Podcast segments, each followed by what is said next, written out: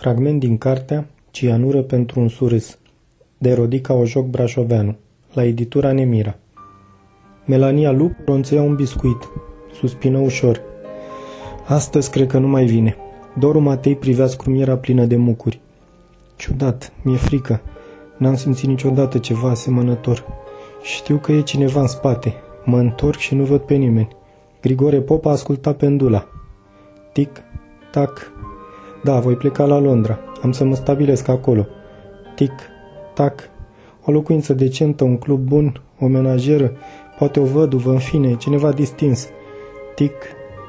Telefonul început să sune. Cine era? Maiorul. Iar? Doru Matei rânji. Își bate joc de noi. Știe precis că Valerica a mierlit-o și totuși se interesează dacă nu s-a întors. Nu știe, accentuă Melania lupul liniștită. Și acesta e un punct câștigat. Trebuie să fim doar atenți, să nu ne pierdem cumpătul. Rigore Popa și înghiți saliva. Nu-mi place maiorul. Scotocește, mereu scotocește. Nu înțelegeți, e un război al nervilor. Tremura sub pledul gros din care ieșea doar capul. Din cauza obrazului neras părea bolnav. Sculptorul se uită la ei și început să râdă. Un chicotit nervos la început, apoi hohote isterice care îi alterau trăsăturile. Domnule Matei, șopti bătrâna înspăimântată. Domnule Matei! Tânărul părea incapabil să se stăpânească. E caragios, articulă printre sughițuri. Mă uit la voi și nu-mi vine să cred. N-aveți mutre, asta e. Ce mutre? Matei se înnecă. De criminal, vezi bine. Melania Lupu surâse tremurat. Încercați să vă gândiți la altceva. De pildă la Valerica, nu? Sculptorul urla de râs. Nefericita și-a atins scopul. Are în sfârșit un bărbat. Ești cel mai dezgustător individ pe care l-am cunoscut vreodată. Serios? Ia mai consultă znițel carnețelul. Spune-mi, bătrâne, îți notai ședințele de dragoste? Sictir. De ce trebuie să spuneți astfel de lucruri? Bătrâna clătină din cap.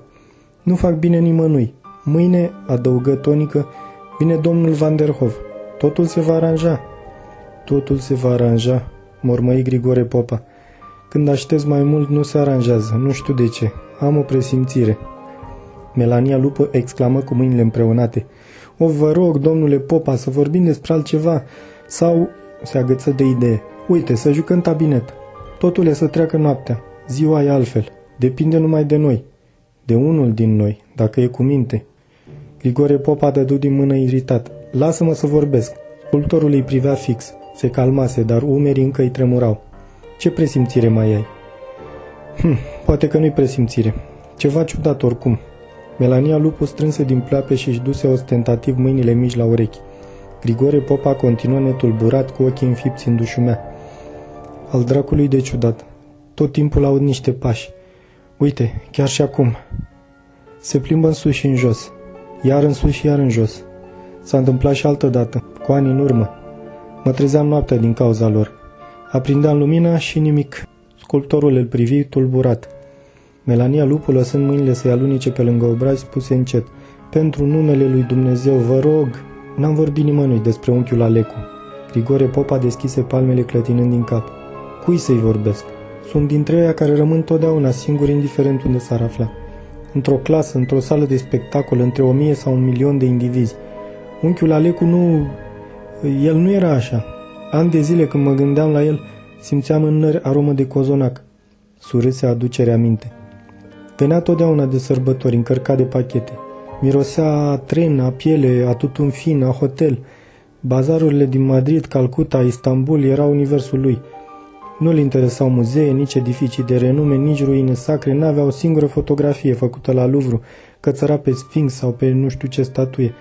Merita în schimb să-l ascult vorbind despre lumea colorată a negustorilor de susan și fructe exotice, o lume colorată și nebună. Reușea să te facă să vezi prin ochii lui. Da, da, vedeai cu adevărat juvaierurile acelea grele, cu pietre mari albastre, roșii și verzi. Pipăiai șaluri în care ardeau flăcările curcubeului, încercai dinții pieptenilor înalți, scobiți în filde și tăișul lamelor flexibile de Toledo. Bătrânul oftă frecându-și ochii. Și dintr-o dată n-a mai venit. L-am așteptat zadarnic. În anul acela cozonacii își pierduseră aroma. Pe urmă am primit o scrisoare. Un hotelier din San Sebastian ne comunica moartea lui. Lăsă capul în piept și tăcu. Matei își trecu limba peste buzele uscate. Ce ai vrut să spui? Bătrânul chicotilu gubru. În anul acela l-am așteptat mai mult ca oricând pe unchiul Alecu.